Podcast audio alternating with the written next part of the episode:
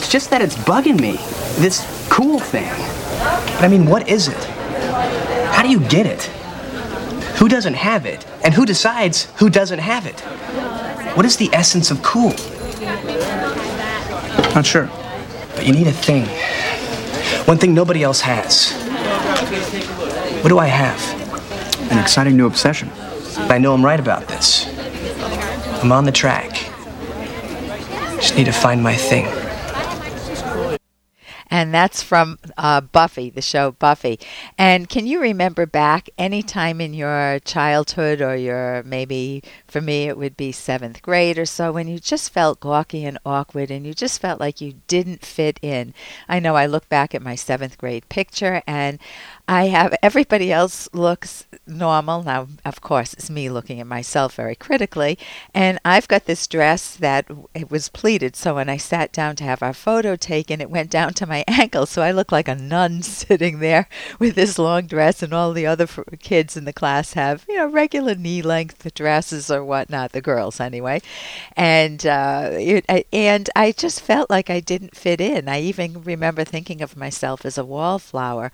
How do you turn that around? And one of the ways to turn that around is not to try to be cool, but to try to value your own life, to discover your own values, to find that one thing, not to become popular or to please other people, but to find that one thing that really.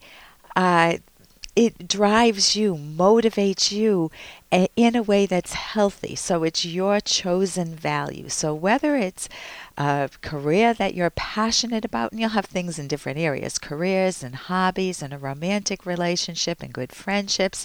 How do you make those flourish in your life? How do you choose the right friends? That's one of the many topics, or those are some of the many topics that we talk about on my show, The Rational Basis of Happiness. I'm Dr. Ellen Kenner, a clinical psychologist, and I'm here to take your calls and questions on anything going on in your life. And even though it's not therapy, it's an opportunity to get some tips and right now, I want to welcome Sarah. Sarah, you're trying to find romance after kind of a messy divorce, an abusive divorce?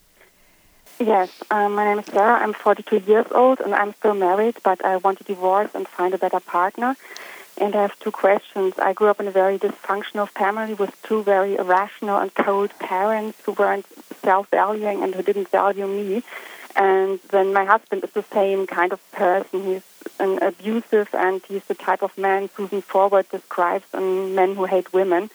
And um, then I um, bought your book and I've read it for the third time. And then I fully understood what was going on, how much I was influenced by all these altruist principles, you know, how, how I attracted a narcissist. And I would like to leave the past behind me and get over the shame of having lived with an abusive man, man for many years and be open to love because before I married this man and um, a very kind man asked me out and I couldn't accept it. I was kind of self-sabotaging. And my second question, I've met a man I like and he seems to feel very attracted to me. Um, he is a doctor in a hospital, but we go there only a few times a year where, because my daughter has a hip problem.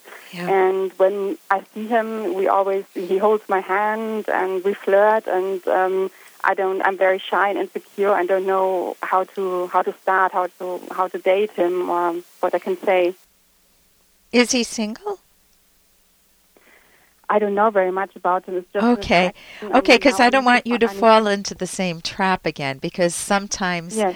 the chemistry can feel like it's there, and as I know, you said you read the book three times, which is amazing. Very impressed. Um, so let me go back to your first uh, two points first that I want to make in just hearing what you're going through.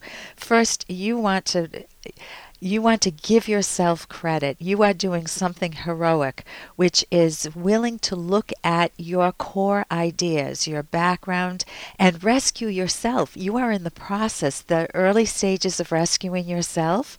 And so be very good to yourself. Don't set expectations that you can't make another error. You can't. Um, you can't uh, mess up again because yours was in yours getting into that relationship, which you can see now, was an error of knowledge. You did not know what hit you. You were feeling Yes. not good coming out of your family of origin. Your parents were not good.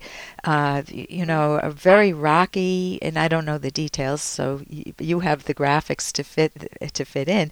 But if you grow up with what you're saying are two very irrational parents, and it's very common that people try to find a partner to that reiterates that feeling. For one, they feel at home there. It's a horrible home, but they feel at home. It's familiar. Yeah. And the devil you know is better than the devil you don't know, but maybe there are angels out there, and I don't mean that religiously, obviously, uh, but maybe there are good people out there, and of course there are much better people out there.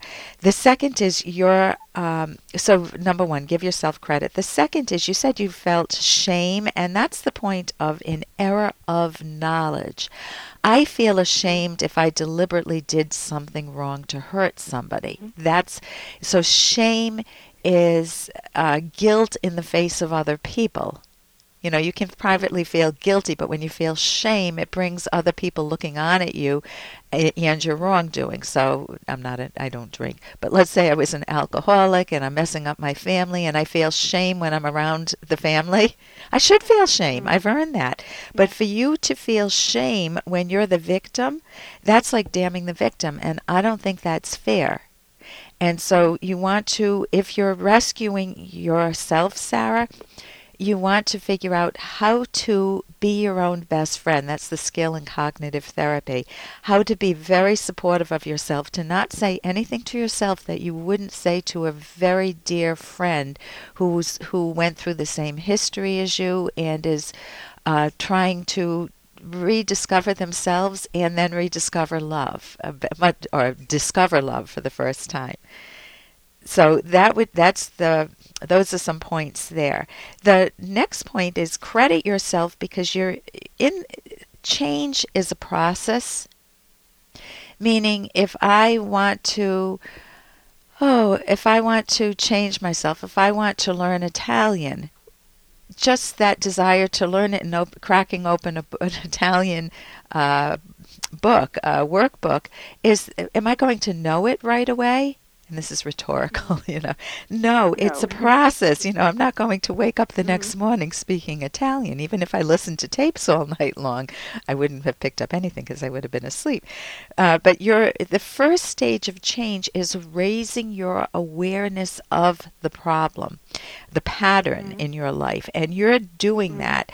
The next stage is figuring out a specific plan. How do you learn to value yourself? How do you evaluate another person? And just because someone's flirting with you, i it's lovely, it feels delicious, but you want to have your eyes opened.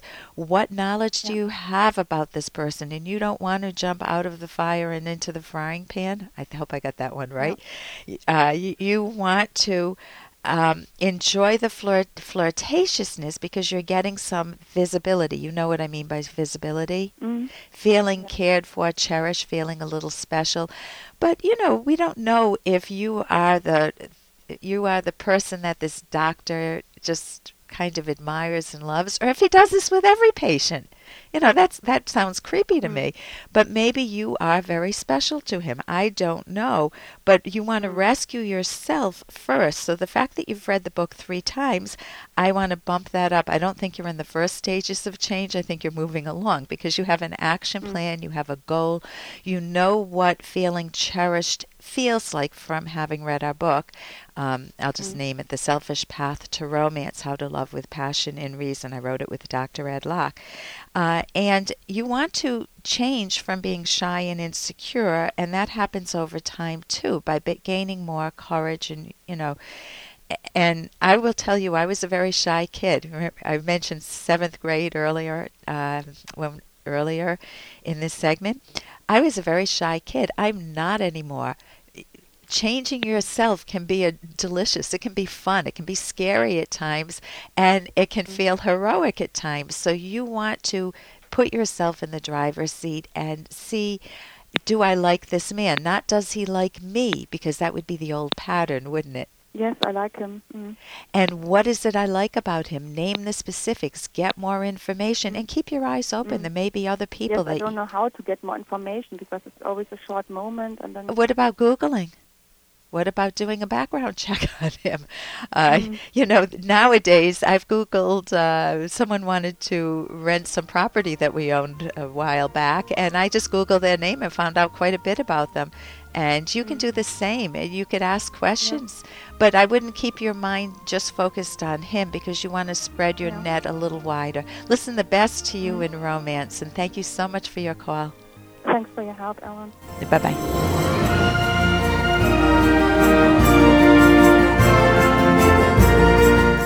When I entered my marriage, I left my true self at the door. Now I don't even know who I am anymore. My girlfriend doesn't want to make anyone mad. I never know how she truly feels, and I'm clueless when it comes to pleasing her sexually. She won't express what she likes. How many lose themselves in a romantic relationship feeling unimportant, taken for granted? Or perhaps they lie or cheat and think their partner should forgive and forget. I am Dr. Ellen Kenner, clinical psychologist and co author with Dr. Edwin Locke of the Romance Guidebook, The Selfish Path to Romance. Provocative title? I know. By selfish, we mean the self valuing, self nurturing way to romance. You never want to lose yourself in a relationship. You want to create a win win partnership to value your own and each other's goals and dreams. Discovering how to be true to yourself in a romantic partnership is learnable and key to romantic happiness. Check out our book with its daring title, The Selfish Path to Romance, at Amazon or selfishromance.com.